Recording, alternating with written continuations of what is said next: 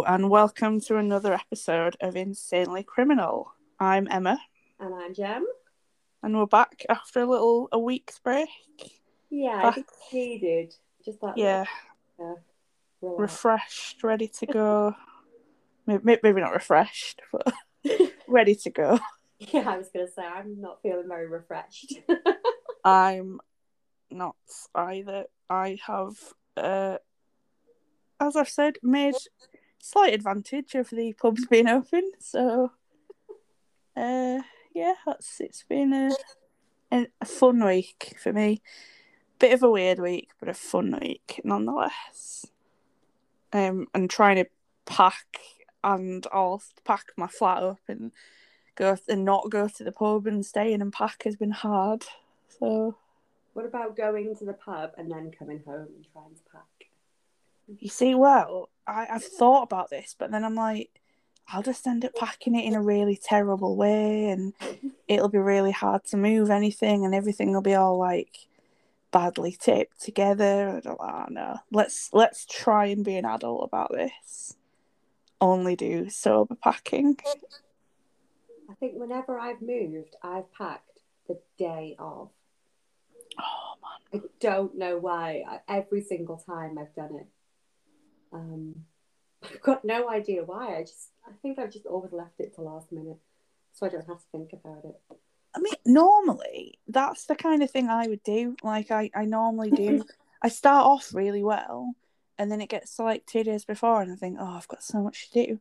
But I think this time because I've had like a month to do this, I've and I'm I'm terrible at procrastinating and putting stuff off. I think I've just been like slowly chipping away at it. So I've I've managed to get quite a lot done. There's still a fair bit to do, but it's more kind of the stuff that I just use day to day. It's knowing when to pack that. So I'm Yeah. like in that kind of hybrid time.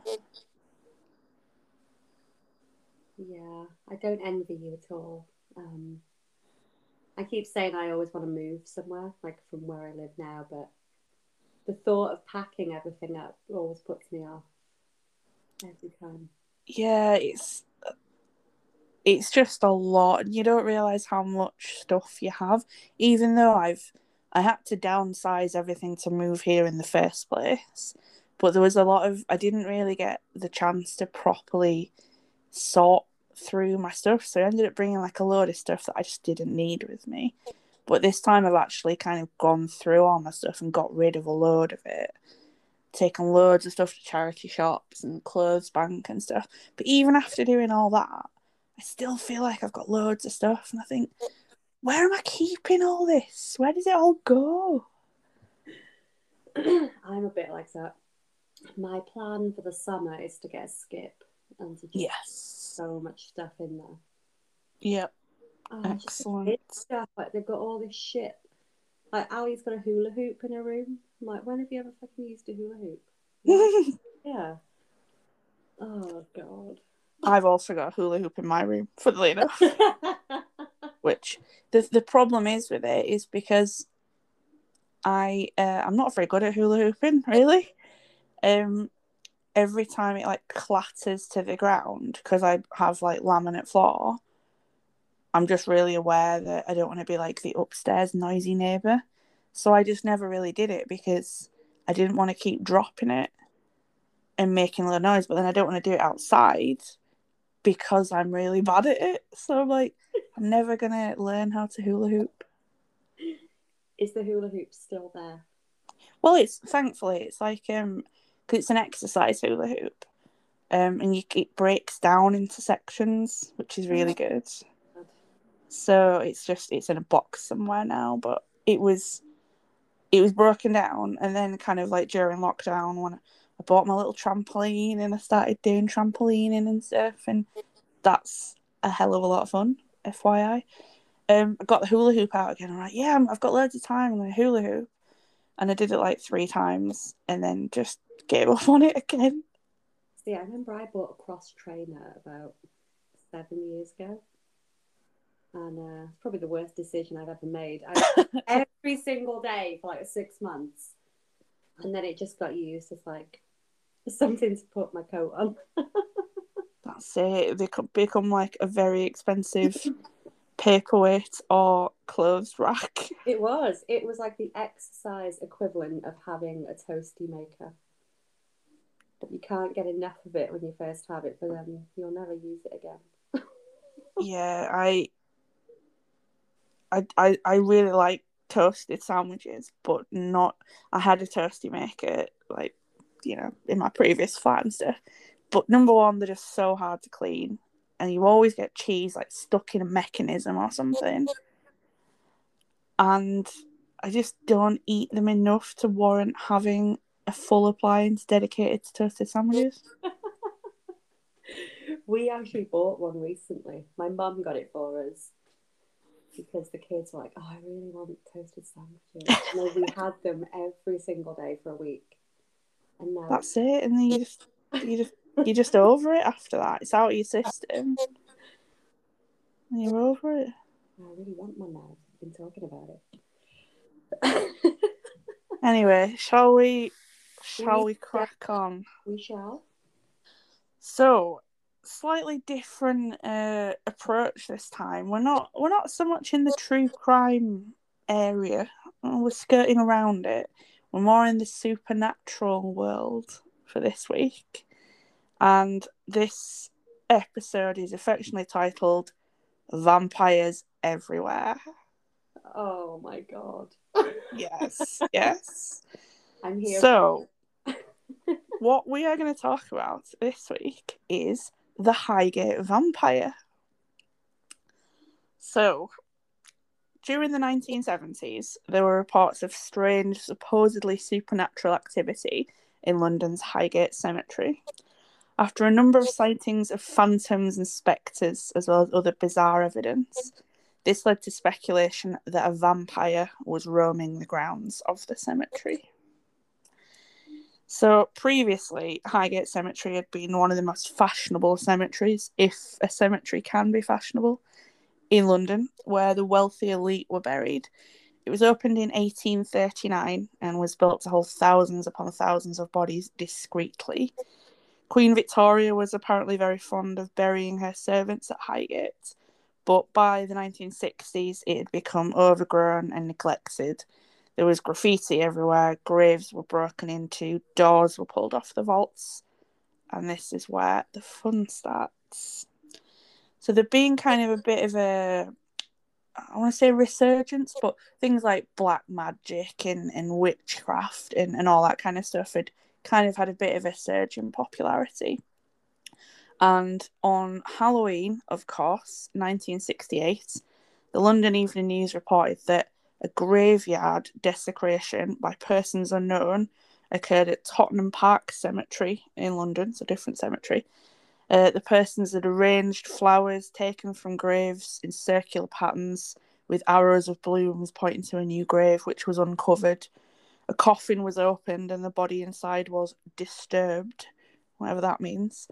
But the most macabre act was driving an iron stake in from across through the lid and into the breast of a corpse. So there's some weird, weird graveyard stuff going on. Yeah. Um, I don't. I think yeah, weird could be an understatement. I mean, it's uh, chaotic as well. yeah, just you always hear that. I always think it's hanging out in a graveyard. I know, like when I was younger, when I was like a spooky teenager, my friend lived opposite a graveyard. So naturally, being teenagers, we would dare each other to go into the cemetery at night. And there was one time when she was having a house party, and we were like, "Oh my god, let's go into." This was like one a.m let's go into the graveyard and have a seance or something because that's just the kind of stuff that kids do, isn't it? Yeah. And I remember, like, I'm obviously I'm interested in that kind of stuff anyway, but I don't know if I believe in it. But I just remember, like, there was all got people chanting stuff, and I just remember getting that freaked out. And a lot of it was probably just in my head But I was that freaked out. I just bolted back out the graveyard and over back to our house because I'm like, this is just, this is too weird. And I was convinced that something was going to like grab hold of me or I was going to see something. And I thought, if I see something like that, I'm going to be traumatized for the rest of my life. So I just absolutely ran out the graveyard. Um, so yeah, there you go. Yeah, I But- would as well though because um, uh, not there weren't too many spooky kids like when I was growing up. Maybe I was the spookiest one, but um, they were always trying to do like Ouija boards and stuff like that, and I wasn't into it because I knew something really bad would happen. yep. So I was never a part of it. I was like, no, no, it's too much for me. I'm gonna take a little step back. I'm like I'm really interested in that kind of stuff. And there's like this I've got this little book called Dangerous Games to Play in the Dark. And it's all kind of like it's a bit like urban legendy, but it's all kind of weird little games that you'd play as a teenager and a lot of them are kind of Japanese themed, like Japanese origin. And I find kind of Japanese horror and that kind of stuff absolutely terrifying. So when I was reading through this book and I was like proper freaking myself out, I'm like, I'd never ever play any of these games because I just I'm quite a scientific person, but there are some things that I think just don't tempt fate. Just just leave it alone because you just you don't know hundred percent. Yeah, I'm completely with you on that. I think I wouldn't want to mess around with anything like that because I don't know more if it's because I live in this uh, haunted house. But I mean, I wouldn't want to do anything in this house because it's spooky enough here anyway. But yeah, I don't think I'd want to take the risk. No, definitely not. Even For uh, in the name of podcast research, I wouldn't want to take the risk. I mean, that's an interesting thought that you propose there, uh, which we may come back to in the future. What? Play those games for the podcast? Yeah, Oh gosh, in the graveyard. no. that uh, in a graveyard's a step too far, I think. I do love graveyards, though. obviously, of course, I love graveyards. Anyway, so following this, these supposed uh, desecrations that are taking place, uh, in February 1970, a man called David Farrant wrote to a local paper, the Hampstead and Highgate Express, claiming that on numerous occasions he'd seen a grey figure in Highgate Cemetery, a shadowy man, apparently. The first time of which was on Christmas Eve of the previous year. He asked other people to write in if they'd had similar experiences, and numerous people wrote back with various stories of ghostly activities. So the ghosts were described as a tall man in a hat who's said to be potentially this vampire character, a spectral cyclist, a woman in whites, of course, a face glaring through the bars of a gate, a figure wading into a pond, a pale gliding form, bells ringing, and voices calling. So we're starting to whip up this kind of leg- urban legend type thing around the cemetery. Cemetery is obviously spooky, but we're starting to get a little bit of media attention around this. Subsequently, another local man called Sean Manchester, a self proclaimed vampire hunter, wrote into the paper and stated that this shadowy figure was a vampire, namely the king of the vampire undead, who had been woken up two years later. So he, he genuinely believes that, that this is what's happening. Um, he claimed that this so-called vampire had been an aristocrat and pr- practitioner, rather, of black magic in medieval Romania. Again, of course, and had been transported to England in a coffin by his followers in the early 18th century. The vampire had been interred on the site that would later become Highgate Cemetery, and his followers had also purchased a house for him in London's fashionable West End. Now, is is this sounding familiar at all? A tiny bit. Yeah. I mean, it sounds like he's just very obsessed with Dracula. Um, but he, yeah, he generally genuinely believes that he's a vampire hunter and he uh, is the only one that can stop this undead figure. Maybe it's the original cosplay. This is it. Yep. Potentially, potentially. But this wasn't the first time a vampire had supposedly stalked the streets of London.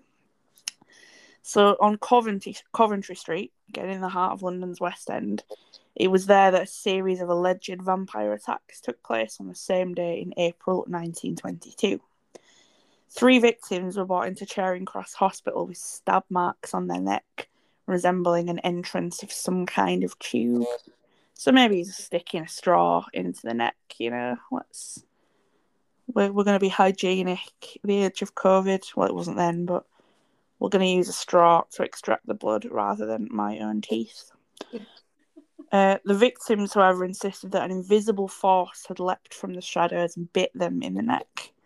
A vampire hunter was hired by the police because they just, you know, yellow pages. And the alleged vampire was stabbed in the heart with a stake and interred in a vault at Highgate Cemetery. Is this the same vampire? I hear you ask. Well, so bringing it back to 1970. So both these two guys, Sean Manchester and David Farrant, now both claim to be experts. Uh, both claiming they could rid the streets of London of this terrible vampire curse. So this began an intense rivalry between the pair, with Manchester claiming that he would hold an exorcism at the cemetery on Friday the 13th of March. Again, of course, it was Friday the 13th. It sounds like he's playing with fire there. There's too many spooky things in one go. Yeah, yeah. It's don't hold an exorcism in a graveyard on Friday the 13th.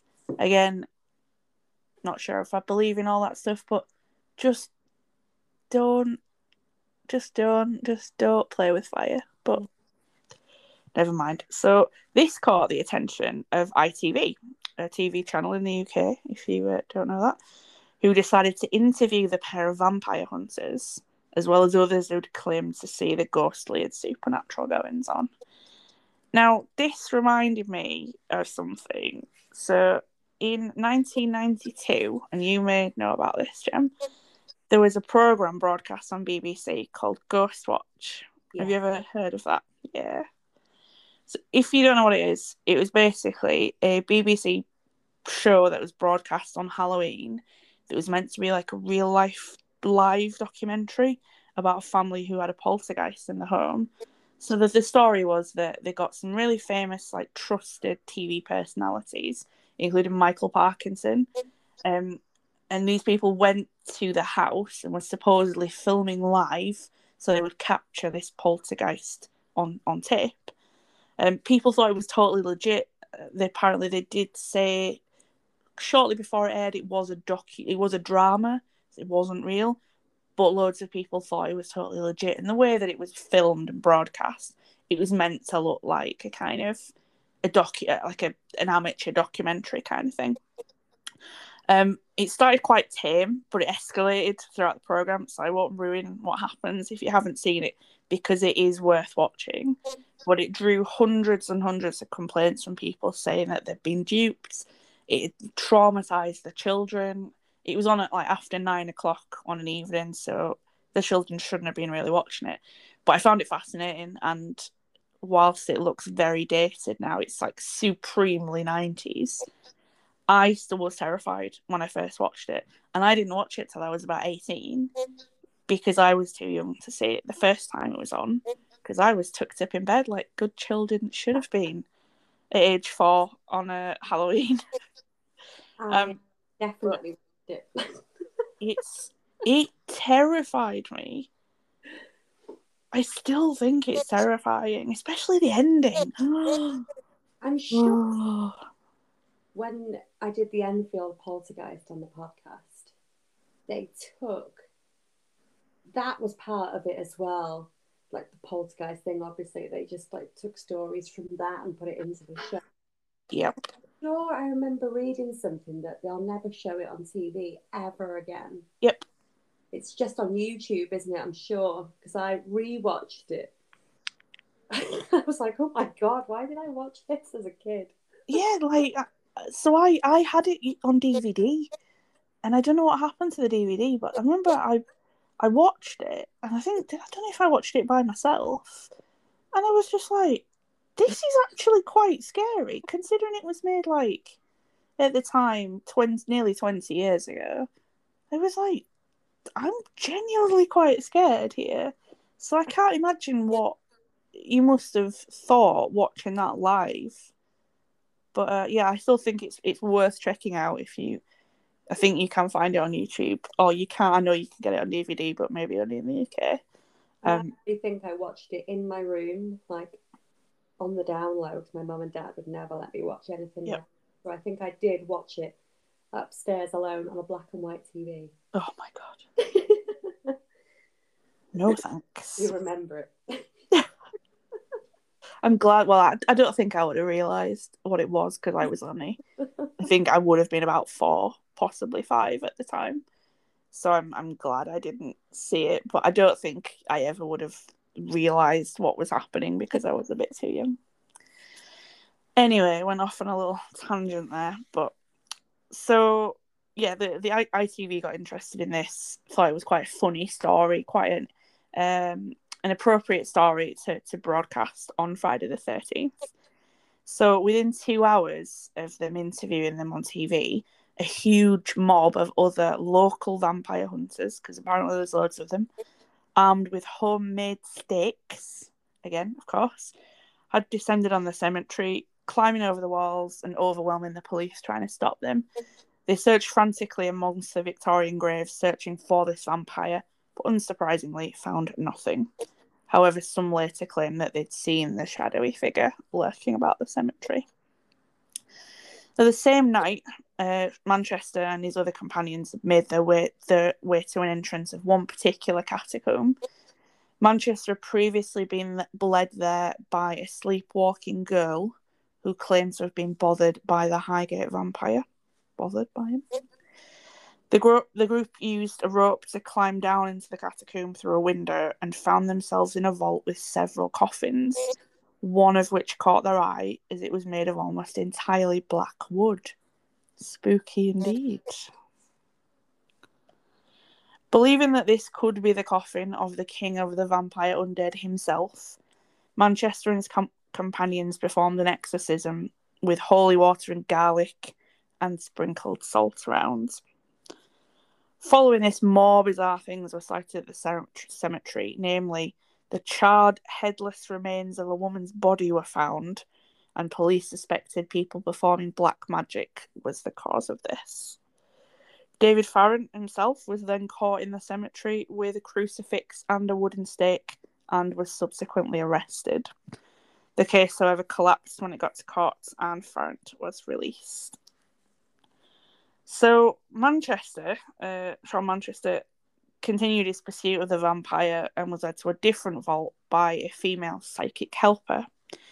They pried the door of the vault open and were met with a similar blackwood coffin that they'd seen previously in the catacomb. Manchester believed that this coffin had been moved by black magic followers of the Highgate vampire and decided he wanted to rid the world of this supernatural menace and claim this glory for himself. So he opened the. Apparently, this this all happened. This is his account, obviously, but this all happened apparently. He opened the lid of the coffin and was about to drive a stake right through the heart of the body. However, interfering with remains is, of course, a crime in England, so he was persuaded by his followers not to. Instead, the group performed a ritual that used seven crucifixes, four white candles, and seven cups of holy water in a ceremony designed to banish the spirit or of evil or an evil presence. So, going into a, a cemetery and performing weird rituals, getting into catacombs and vaults and all kinds of stuff. Yeah, you've got to. He was dedicated to the cause. I, I will give him that. Oh yeah, I mean, he was really into this. This was definitely his thing. He's just he like he's deadly no pun intended deadly serious about all this stuff but you know, each to their own. Anyway, so uh, Manchester then said the cemetery officials bricked up the vaults with a crucifix and holy water left inside. Manchester later reflected the vault didn't remain bricked up for very long. Ooh, spooky. So Farrant, uh, still in an intense rivalry with Manchester, tried a different strategy and attempted to communicate with the entity by holding another séance in the cemetery, so he could understand its purpose, what it wanted, uh, by supposedly causing these incidents. They conducted rituals using two circles, incense, candles, and a medium. According to Farrant, one of these rituals saw the entity clasping the medium by the throat. He said the area turned cold the medium felt she was being enveloped by blackness and that something was trying to strangle her. Farrant was then convinced that this was no vampire, but instead a malignant spirit. So in early 1974, uh, Manchester, back back to this guy and his followers, were led to a Gothic mansion on the borders of Highgate and Crouch End, where they discovered the same black casket, he believed, which was said to contain the remains of the Highgate vampire. Was this the property that was per- apparently purchased when the Highgate vampire was brought over from Romania? Who knows? Who knows? But the group dragged the coffin out of the basement and up the stairs. Now, this is my favourite bit. Uh, when the lid was removed, so this is Manchester talking. When the lid was removed, we beheld the same thing we'd seen in August 1970. This was now the early part of 1974. Our quarry this time looked even more exaggerated, even more distorted than I remembered it. Far worse than even that time in the Highgate vault. Its burning, fierce eyes under the many furrowed brow were staring, yellow at the edges with blood red centres, unlike anything imaginable. The mouth was set in a cruel expression, the lips drawn back. Oh. Yeah, so it gets it gets better. So, not wishing to take any more chances with the Highgate vampire, uh, wanting to rid, do do this public service, being the notorious vampire hunter. Manchester apparently drove a wooden stake directly into the heart of the creature, stating, with a mighty blow, a sharpened shaft of wood impaled the creature's heart. We witnessed the body shell cave in and quickly turn filthy brown, and that itself soon became a sluggish flow of inhuman slime and viscera at the bottom of the caskets. his his words, not mine. Then that- very ghostbustery. yeah, it just it sounds very very theatrical and it reminded me of there's a Simpsons Treehouse of Horror episode where Mr. Burns is a vampire. Yeah. And it reminds me of exactly that when he just kind of turns to like a, a sludgy pile. Um so it's I mean this is like tried and true vampire ground that he's treading all over. So do I believe him? No, not even a little bit, but there you go. So, as Manchester believed that only cremation would ensure that the vampire never returned to walk the earth again, he and his followers then burned the coffin and what was left with left of the body. There was just bones left behind, which they ground down and scattered them to the four corners of the earth. Ooh. Ooh. Believing that once and for all he'd rid the streets of London of this undead nightmare, Manchester pronounced the Highgate Cemetery is purged. So that, yeah, apparently was the end of the vampire uh, himself. Is any of that true? Probably not. It makes some interesting reading. But the even with this vampire supposedly destroyed, the feud raged on between Farrant and Manchester. Um, they both wrote extensively about this vampire incident and all the things that happened. Um, there were even rumours that they were going to have, wait for it, a magician's duel on Parliament Hill on Friday the 13th, again, 1973. Uh, but that never happened. A magician's duel. Oh. We need something like that this year as a palate cleanser. Yeah, just like a little bit of like, I genuinely believe a vampire is walking around London. All right, okay, I'll believe it. So, but in uh, in 1974, Farrant was arrested again, and this time he was convic- convicted of interfering with remains and vandalising memorials in Highgate Cemetery. But he claimed that he was innocent and that Satanists had done this instead. Well, it wasn't me. No, it's it's always the Satanists, isn't it?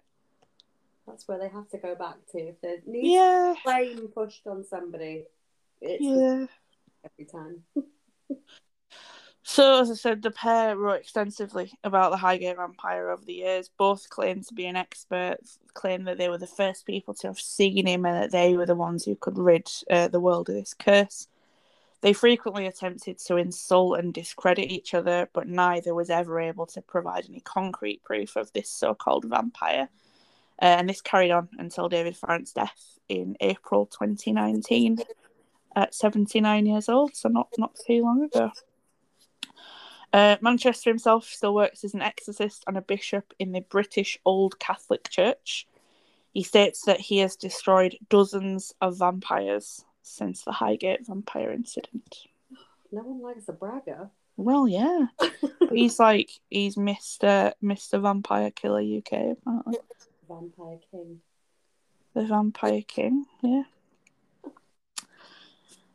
So that's that's the Highgate Vampire. I've got I've got another few little stories about uh, UK vampire sightings. But what what are your thoughts? Believe do you believe it? Do you believe a vampire was stalking the streets of 1970s London? No. Unless it was some kind of goth, just like going above and beyond. On yeah, just yeah. Oh, he was meant to be like a classic Victorian looking man. Um, it sounds very, very much like he's just read Dracula once too many times. I think. Yeah, he sounds a bit like a super fan. Um, Yes. He wants a taste of that fame, but he's just he's taken a piss with it essentially. Like, Yeah. "Oh, don't go over the top, mate. But he genuinely, he genuinely believed that this this was happening, and that he was the only one who could stop it. So It was the seventies. I mean, absolutely. be going around there. um, So other other vampire sightings in the UK. So interestingly, bringing it closer to home, a study a few years ago shows that there are more reports of paranormal activity in Yorkshire than anywhere else in the UK. So the findings were compiled by paranormal investigator Reverend Lionel Fanthorpe, who says he has uncovered 11,204 reports of unexplained phenomena, uh, 206 of them referring to vampire encounters.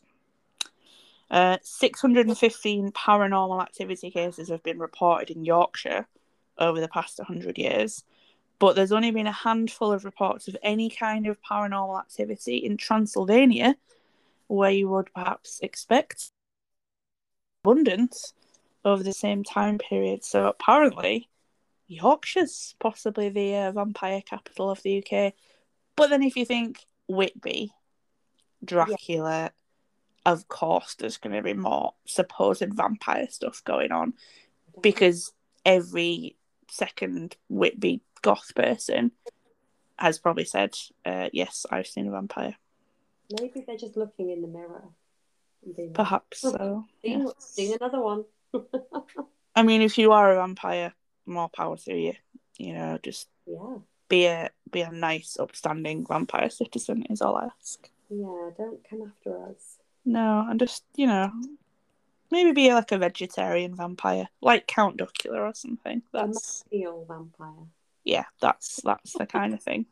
Um, but the earliest account of a British vampire was the Berwick vampire. Uh, so upon Berwick upon Tweed, he was said this is kind of like eleven hundred ish time. Uh, he was said to be a rich merchant who was a victim of the plague. The merchant was also a religious and thoughtful man. It was only after his death that the villagers of Berwick discovered that the man had led a, led a corrupt and sinful life, so they refused to bury him on consecrated land. Soon after his funeral, however, some unexplained and terrible incidents took place in Berwick. So the merchant had apparently risen from his grave in search of human flesh and blood amongst the villagers. The demented demon would bolt through the streets looking for victims, shouting, Until my body is burnt, you folk of Berwick shall have no peace. Behind the vampire, a pack of howling dogs followed, their loud baying keeping the villagers awake. The villagers had to end the horror of the to exhume the merchant's grave and dismember the body. They were then to burn the remains and finally rid themselves of the forces of evil. And then a more modern uh, vampire tale, uh, 2005, this one, in Birmingham. Of a vampire that went on a rampage in Glen Park Road, Ward End. The attacker reportedly, this is a, an article from The Guardian, uh, the attacker reportedly and then neighbours who came to the man's aid. One woman had chunks bitten out of her hand, according to reports. Is he a zombie? Is he a? Uh, the Birmingham Evening Mail had been flooded with calls from terrified families, community leaders, and schools. Agency Newsstream reported. Now that I feel this is very tongue in. As the sun dips below the rooftops of streets, residents rush home, quickly gathering up playing children. Because after that, after night falls a vampire hungry for blood stalks. Uh, reports of a Dracula-style attacker on the loose biting innocent people has spread terror throughout neighbourhoods in Birmingham, causing many to fear the darkness of the night. Hmm. Not too sure about that one. Yeah, I was going to say, I was trying to think when I moved out of Birmingham, it was definitely before 2005, so it wasn't me. It wasn't me. but, oh my god. Yeah. I just don't so, know believe it's a vampire. I mean, to me, it's just, I don't know, like a fanatic slash lunatic. Yeah, I think there's there's undoubtedly a very rational explanation for all of this stuff. You look at me, you may think, there's a girl who looks like she probably believes in vampires. They're not my favourite supernatural being. uh, but it was it was quite fun researching this one because when I was, I was looking at vampire sites in the UK, and when you always get on Google, like other people search for, and some of the top search results were people always also search for how to find a vampire to turn you, how to become a vampire, and then just how to find a vampire. Ooh. So people seem to be interested in being a vampire. How do we find a vampire? Well, I think we should Google it and, and find out. Don't invite them into your home. Uh, stock up on garlic. I had a massive garlic bread pizza last night, so I think I'm fine. Um, I've got garlic bread for tea again tonight. No relation to this story. I just happen to have some garlic bread to go with my tea. Just trying to prove that you're not a vampire. yeah, just, just like to stress, I am not a vampire. I do have a reflection um, but I don't like to be. I don't like to go into people's homes without being invited. So yeah, that's the only similarity I've got. Yeah. No. So, in summary, vampires are everywhere across the UK. So, watch out. Cover so your neck. So in Yorkshire, where all of the stuff seems to happen. there is a lot of stories that come out of Yorkshire. To be fair, aren't there? it seems to be whenever I research anything too, it's like, well, in this place in Yorkshire, I'm like, oh, again? Oh, here we go again. Yeah. yes, so that's it. Not not so much true crime this week, but I hope you enjoyed hearing about the Highgate vampire and the kinds of things that people search for when searching for vampire related matters. I might have to go on Google myself and see how I become a vampire. Yeah. Be bitten by a vampire. How to turn? How to find a vampire to turn you? What the hell? Turn me what? Where is he turning me to? A, a vampire, I guess. Part of his undead army of the knights. I would assume. Well, Yeah. if he's got vicious howling dogs behind him, I might lose interest. I mean, The hounds of hell. oh, well, if they're little sausage dogs, I might be like, okay, you can turn me now. I must admit, like, so I have a just a random tangent again. I have a list of like little craft projects that I want to do, and for some reason, I really want to make a door, uh, a draft excluder.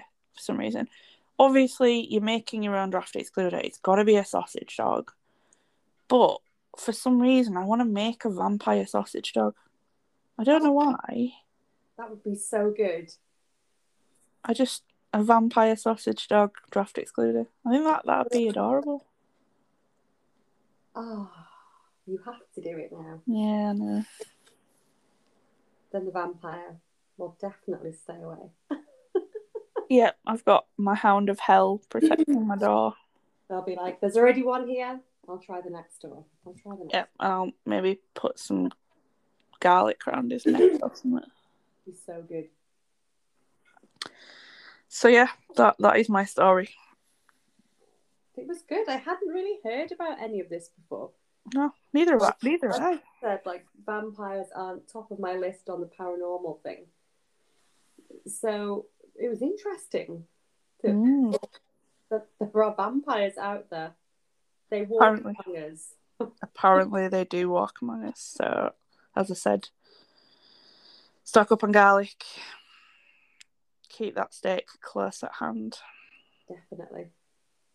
That's just an everyday advice anyway. Yep. Uh, okay, so shall we? Uh, shall we end it there on that vampire note? We shall. So thank you for listening to my tale of vampire vampire life, I guess. Uh, yeah, and we shall see you next week with more tales of probably not about vampires. Maybe, maybe back to true crime for the next one. yeah, it's going to be a bit of a mad one next week. So, Okay. bit of a mad one. Make sure you No. nap before you listen to it Oh God, I need that- to lie down afterwards. that that goes for me too. I shall make sure I've had enough. Do some self care before you listen next week. I might be. You never know. I might be recording from my new flat next week. Who knows? Covered in garlic. Oh yeah, I'm gonna plant garlic outside. That's I've already said I'm gonna have a herb garden, so I'm like, right, it just needs to be full of garlic then, in case some the Bradford vampire decides to come and find me. There's got to be one there. There Of course there will. Of course there will be. Oh. Yeah. Anyway, thank you for listening, guys. We shall see you again soon. we will see you next week. Thanks, everybody. Bye.